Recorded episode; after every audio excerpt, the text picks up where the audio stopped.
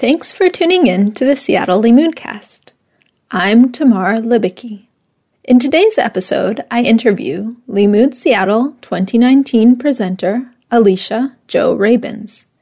She discusses Girls in Trouble, a curriculum which encourages participants to make their own midrashim based on the stories of biblical women.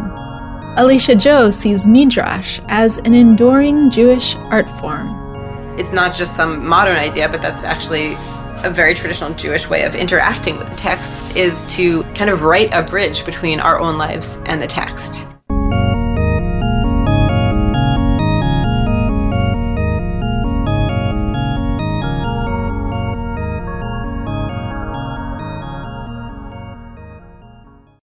So, first off, could you tell us about your Girls in Trouble curriculum and sort of the history behind it, when when it started, how it evolved? Sure. Um, Girls in Trouble is a musical midrash project, so it's kind of a musical Torah commentary project about stories of women in the Torah. And so I write a song about each woman, usually in her own voice. And over the past 10 years, I've released three albums of these songs and done a bunch of international touring within and beyond Jewish spaces.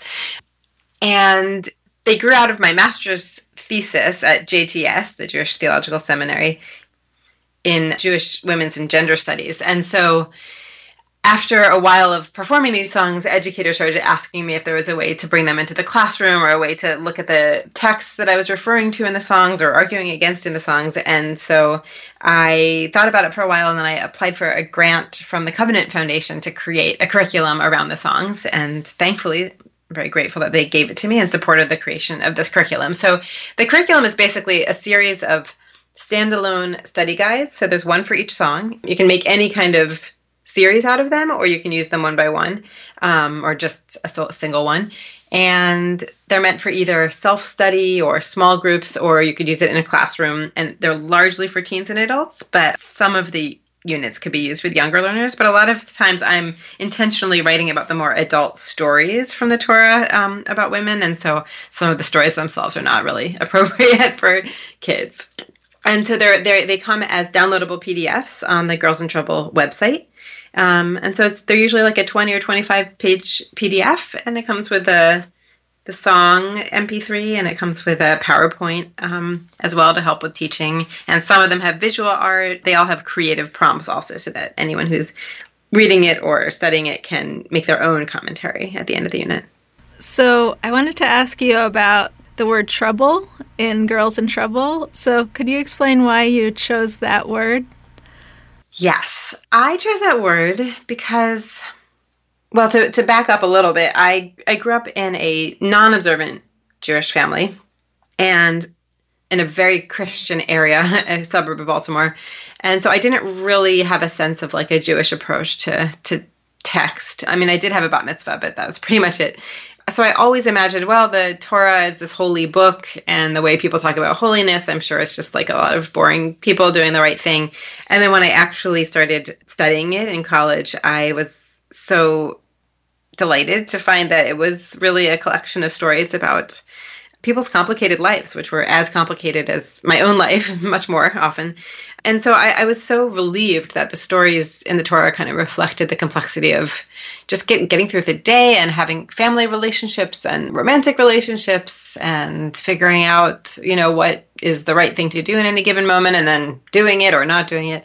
So I called it Girls in Trouble because when I was writing the songs about them, I really was often trying to write about a moment of difficulty or challenge in the character's life because I felt like that made the difficulty and challenges that I felt in my life and saw in the world around me feel not like some kind of modern alienating problem, but just something that was like human and and normal. And I really appreciated that that contextualization.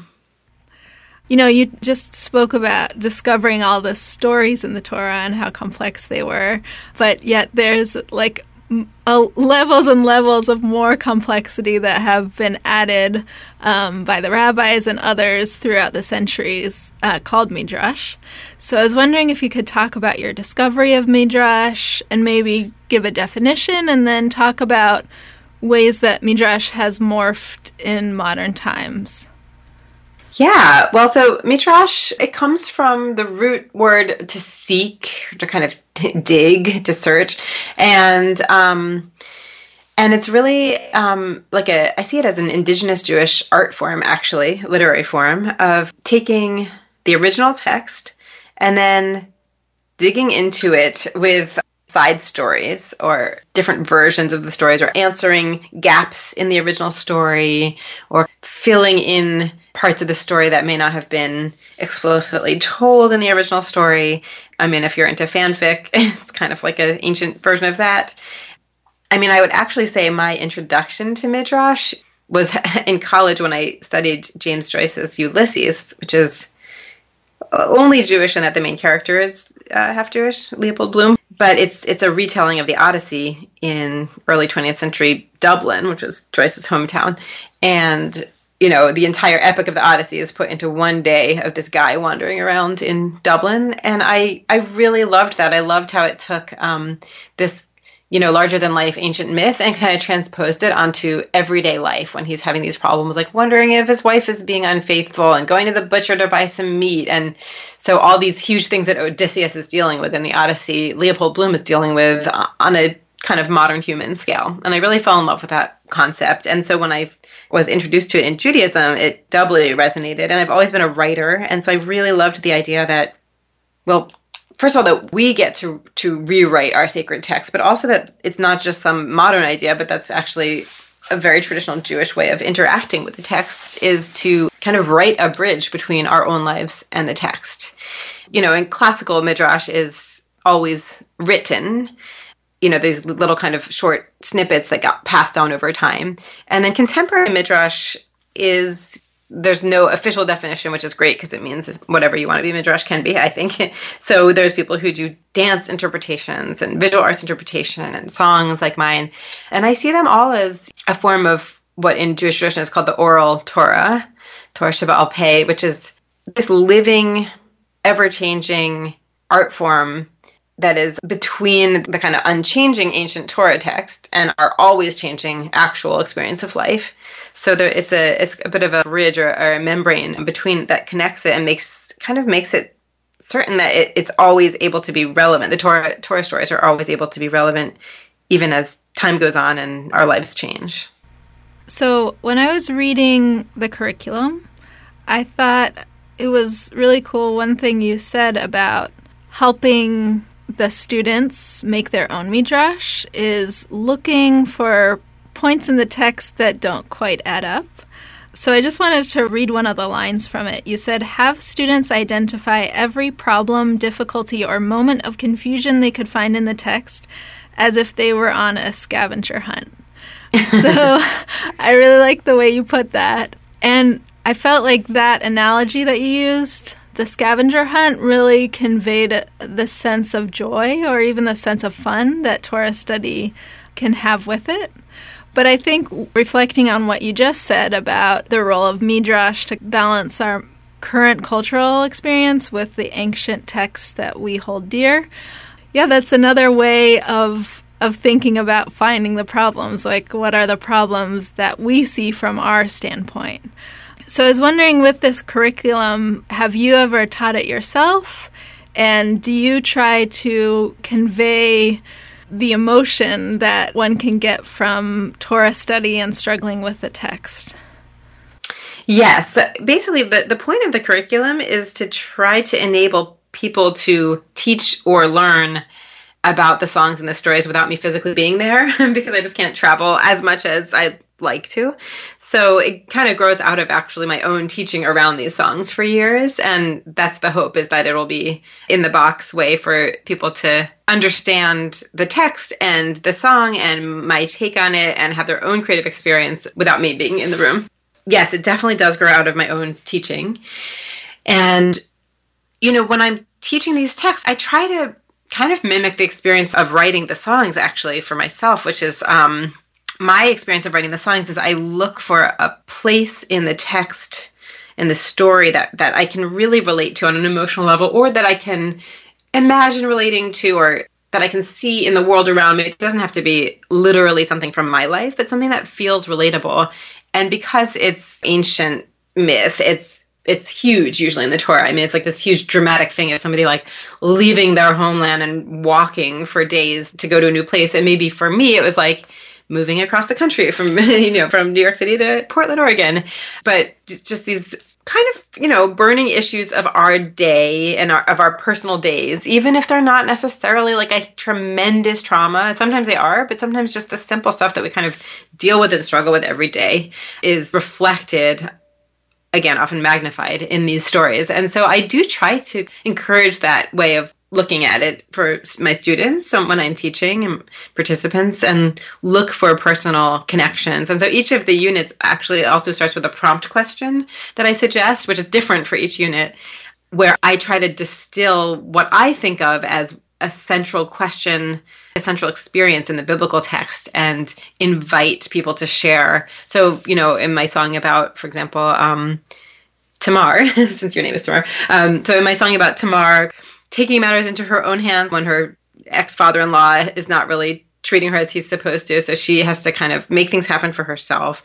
I can't remember if this is literally the question that I suggested in the Tamar unit, but I often will ask something like, you know, is there a time that that you had to go out and make something happen for yourself that it wasn't being handed to you and you really wanted or needed it and you just made it happen even if it was in a little bit of a sort of untraditional way or you had to be creative about that you know again it's sort of back to the james joyce uh, ulysses thing of taking these huge myths that sound so dramatic and then looking at but like how does it actually reflect what i'm going through?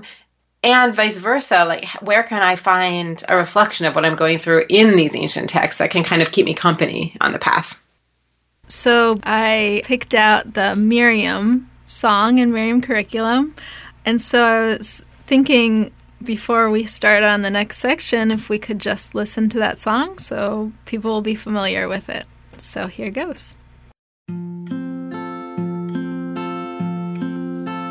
Well, my mother named me bitter.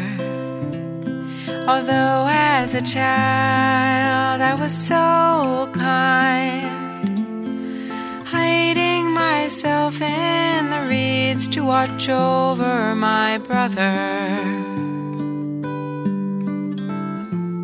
But still, my name was bitter. Bitter the taste of the sea. Bitter the cries of the horses drowning behind us.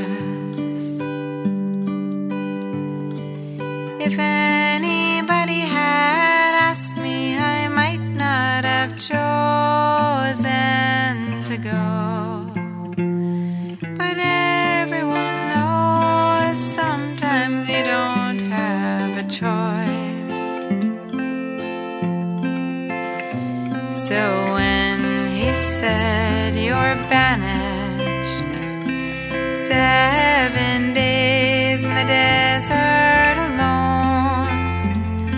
I just started walking, I knew there was nothing to say. The scorpions and the spiders crawled up to me and stopped in my shade. Together in silence, we watched as the sun crossed the sky.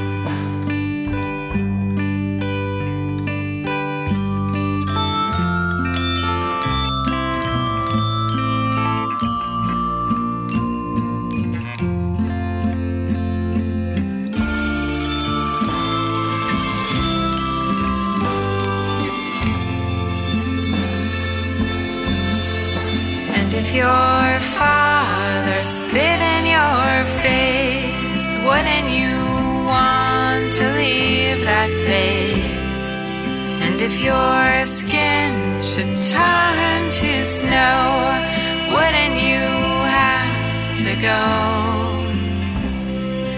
And if your God should turn from you, wouldn't you turn? To?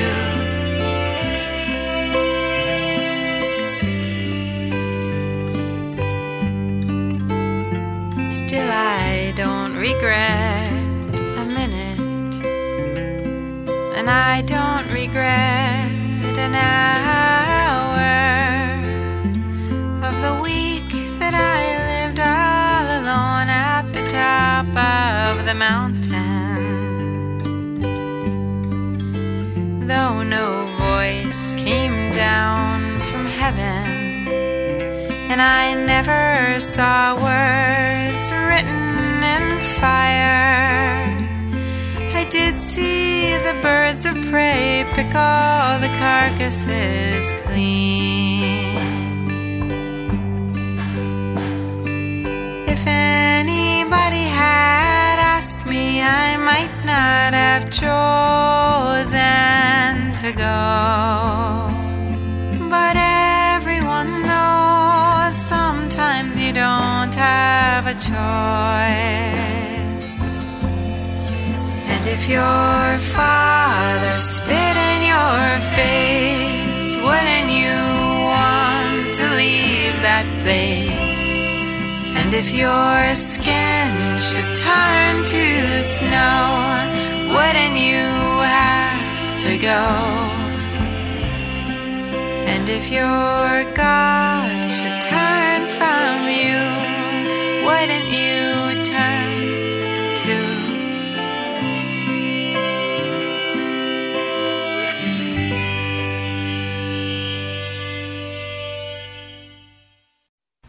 So, to give a little more context, I was wondering because the section of the Torah that the song is inspired by is kind of long, I was wondering if you could maybe give a summary of it and then maybe pull out a, a couple quotes, or if you want me to read a couple sections that are the sections that you pull from.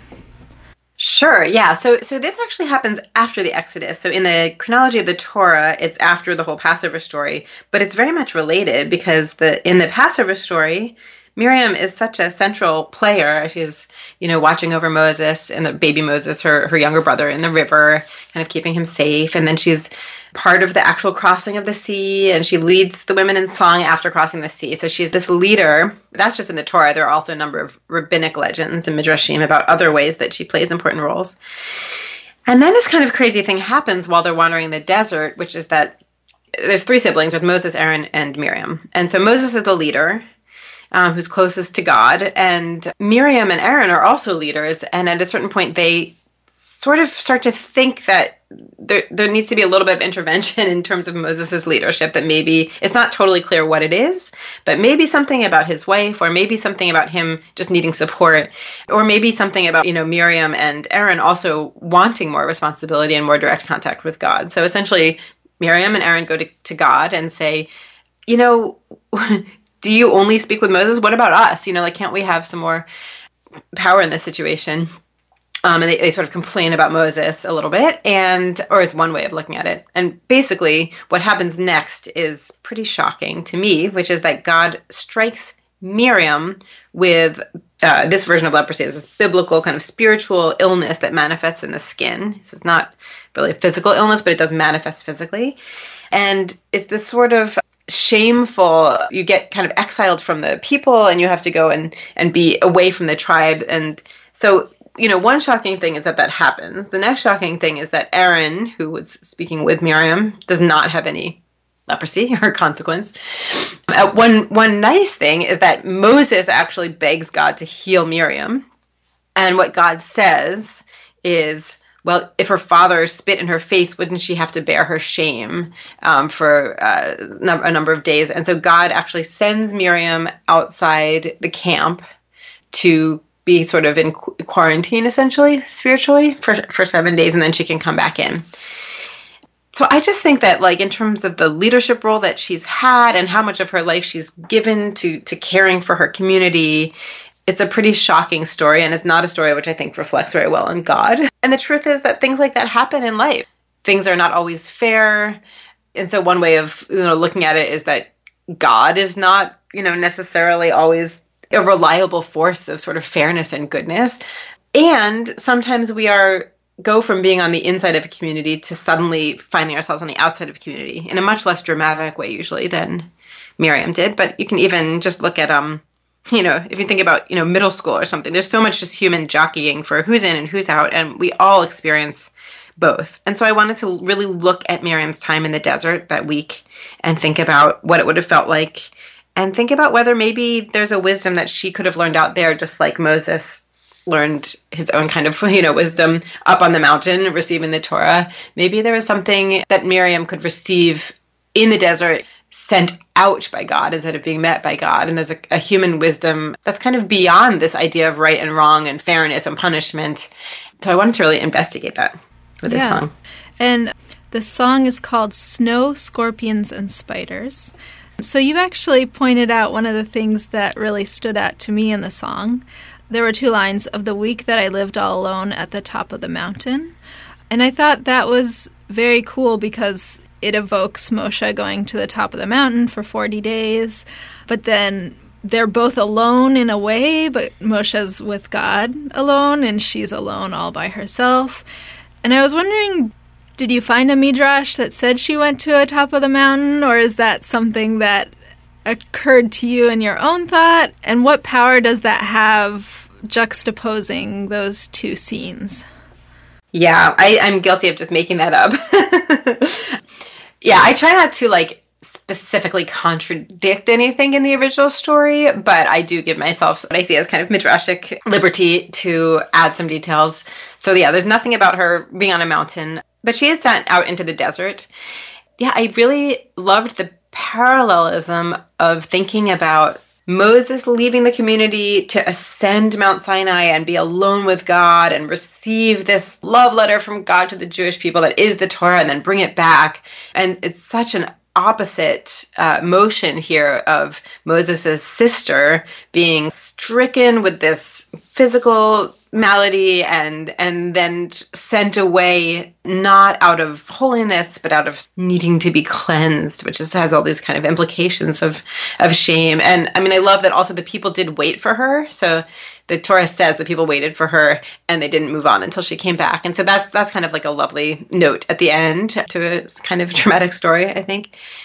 But you know i also thought about buddhism and other kinds of wisdom I think the Torah kind of wisdom is very relational and there's a lot of like rules and do this and do that. And what I think of as a more Buddhist loosely, like I'm no expert in, in Buddhism, but I was really interested in like what if what if Moses was receiving this very theistic set of rules and laws and more than that. But what if Miriam at the same time was having a meditation retreat and observing the cycles of nature and just watching animals die and other animals um, who are scavengers you know use their bodies to create more life and that maybe there's just this cycle that's beyond right and wrong that we're just in as living beings and yeah maybe that's kind of wisdom as well And I think, kind of related to that, another thing that I really liked was the way you evoked the desert. The um, stanza that really stood out to me was The scorpions and the spiders crawled up to me and stopped in my shade. Together in silence, we watched as the sun crossed the sky. So, everything about that just made me imagine a desert scene. And it made me think that the desert itself, I think, plays a big role in Midrash in the way that the rabbis sort of conceptualize the Jews' journey. There's this idea that the Jews had to go to somewhere that was empty and silent and um, almost desolate in order to be able to change their culture and to be able to receive the Torah and really embrace it and have that more space, you know? So I guess I was wondering if you thought about the concept of desert and how it's viewed by the rabbis and how it played in the same way for Miriam or played in a different way. You know, I wasn't specifically thinking about that, but I think that those ideas are definitely like also kind of swirling around my mind when I think about the desert. I was also thinking on a much more personal level of a night I spent alone in the desert when I was 21 or 22 and studying in Jerusalem and we had a like a vacation, you know, a break for a few days and I decided to take a sleeping bag and just I was just curious about what it would be like to sleep in the desert and I I brought like my violin and water bottle and some snacks and my sleeping bag, and I didn't have a tent or anything. And I kind of took the bus down there, and I walked into like a it's like it was a nature preserve in the desert and you were supposed to leave. I just didn't leave and spent the night there. And in the middle of the night, I woke up and it was this kind of moonlit night and there was this giant spider next to me. Night. basically, I was like, well, I'm just going to have to like ask the spider to respect my space and I'll respect its space. And, and I actually got it, but I drew this, I drew a circle in the sand around my sleeping bag to kind of like protect me. And then I went back to sleep. And in the morning, everything was fine. Um, so that's actually in my mind as I was writing this song, I was thinking a lot about about that because even though it was only one night, it was it was a really amazing experience to just be unprotected in the desert for 24 hours. And I think that the metaphorical attributes of the desert are they're real and they're physical when you're there. So I think that's kind of my own version of what you were saying, but I definitely agree with what you were saying. Actually, the scorpions and spiders, another thing that was called to mind for me was the story of Yosef being in the pit. And it was interesting because that's another form of, it wasn't exactly exile, but he was separated from the group. And that kickstarted the trip of the Jews to Egypt. And this Miriam story kind of bookends. They're like, we're really out of Egypt now. Someone else has to go to the scorpions and the spiders.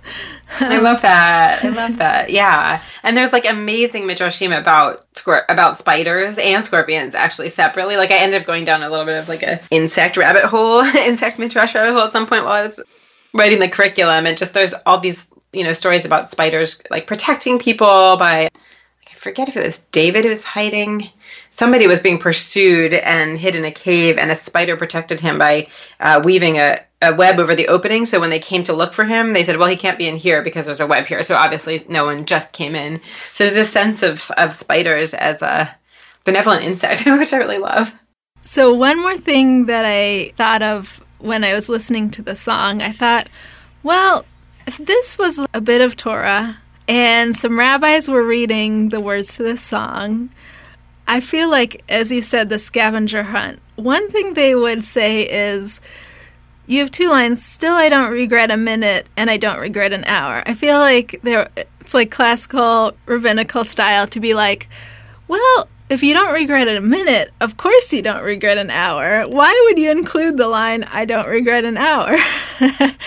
but yeah, what's what's your answer? Why why do you say a minute and then an hour? Well, I'd be just as interested in other people's answers as my own. I feel like once an artist puts something out there, it's really like belongs to everyone else to decide, um, you know, what they want to make of it. So if it weren't a podcast, I'd probably be like, well, what do you think? But since it's a podcast, I'll just cut to the chase and say, I think while I was writing the song, I was just in that state of like writing where I don't necessarily have like a, a literal meaning for each thing, although it's always just one step away. But I think what I was getting at is the sense of that week as a meditation retreat, a silent meditation retreat for her, which I've done a couple times. It's not actually my native spiritual language to be silent for a week, but um, it's been a very interesting experience. And you know, thinking about how time changes, that a minute becomes an hour, becomes a day, and sometimes a minute is longer than an hour. Sometimes an hour goes faster than a minute. and so I think that was my way of saying every moment of that difficult week was it teaching for me, like in Miriam's voice. And that in the song, she's sort of expressing anger essentially at God for sending her out. And it would be one thing to say, like, I'm angry and this was like this terrible experience. But I wanted to say, I'm angry because I, this was unjust. But look, I took this thing that happened to me and I turned it into wisdom. And I'm going to bring that back to the people now. And I mean, that felt like an empowering way to see her character, who is, I think, such an empowered character. And this thing happening to her in this story feels just so wrong. Like I said before, with everything that she's sort of sacrificed and, and worked so hard to support the people. And so I wanted to give her that sense of like, I made this into a meaningful experience. And I learned things here that I never could have learned when I was in my cozy relationship with the community and with God. And so I don't regret a second of it, essentially. So the end part of your curriculum is asking the students to create their own type of midrash, and it's very open. So I thought that was very cool that they could create a dance, write a letter in the persona of Miriam or a different character. Write their own stories. You even said some students who are more musical may bring their instruments to class and compose something. So I was wondering when you have taught this, or I don't know if you've taught based on different songs, could you recall maybe a few midrashim that students have created that really surprised you or delighted you? Well, actually, the, the most surprising and amazing uh, midrashim that I think I've seen were not in a teaching session of mine. It was a Christian seminary professor in Illinois who asked permission for me to use this in a program for incarcerated men. And they were in an academic program at his institution. So he would go into the institution and he taught this unit and they're actually on the Girls in Trouble website, which is girlsintroublemusic.com. There's a gallery of biblical interpretations that it's a little bit tucked away, the link at the bottom of the page, but it's there and you can search for gallery, you'll find it. And they're up there actually. Um, so the the artistic interpretations that the you know adult male participants or incarcerated people uh, created who are not Jewish were mind blowing. You know, some of them are these sort of really personal poems in Miriam's voice, but clearly had relevance to their lives. And then a number of them said this is about, you know, this is clearly about the whole, right? Like solitary and what it feels like to have everybody watch you as you're being walked off to solitary confinement in prison. And that was just something I never would, you know, I was thinking of these sort of like emotional analogs, and I think that's really important. But to have this story speak to um, this, you know, physical reality of these men's lives um, and have them you know, reflect on it through art or writing, I was like very, very moved and and humbled by that. And then in the times that I've physically taught it, I don't always include that because sometimes I'm giving more of, of a lecture. But it's so beautiful what people end up creating and sharing. Like sometimes it's a physical movement that just depicts that sense of like looking as you grow farther from people. I mean, I just remember the like specific moments of often adult students sharing interpretations that I would not have ever quite thought of as well. And I just also want to say that they can be in a classroom, which could be, you know, teens or adults, but they also are meant to also be self-study guides if, if somebody just wants to have an experience on their own or with a friend. And so, for example, the, the creative prompts at the end is something that you could just do. And then everybody's invited to upload them to that gallery of biblical women that's on the website. So one of the things I want to do is, is really empower people to create their own commentary, their own midrash in whatever way. And, you know, it, it might be completely different from mine. I hope it is. Because I think that bringing attention to these understudied stories, especially of biblical women, not not necessarily the famous triumphant ones that we like to tell, but the the more challenging, complicated ones. I think that that's a really meaningful part of what we can do right now with Torah study to kind of balance you know an emphasis on men's stories for thousands of years and also to benefit from from the complexity of the stories like i was saying before and to to have this sense of kind of solace and companionship from what the characters are going through. That's beautiful. Well thank you so much for coming on. Yeah thanks for having me. Yeah.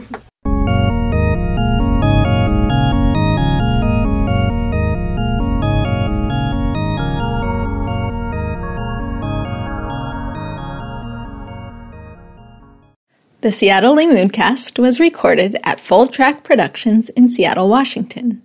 It was produced by Dave Dintenfass and Tamar Libicki, with original music by Sergi Feldman. Thanks again to our guest, Alicia Jo Rabins. Check out the website for Girls in Trouble at www.girlsintroublemusic.com. Alicia Jo also has a new movie, a Kaddish for Bernie Madoff, in submission to film festivals in 2021 and planned to be released in 2022.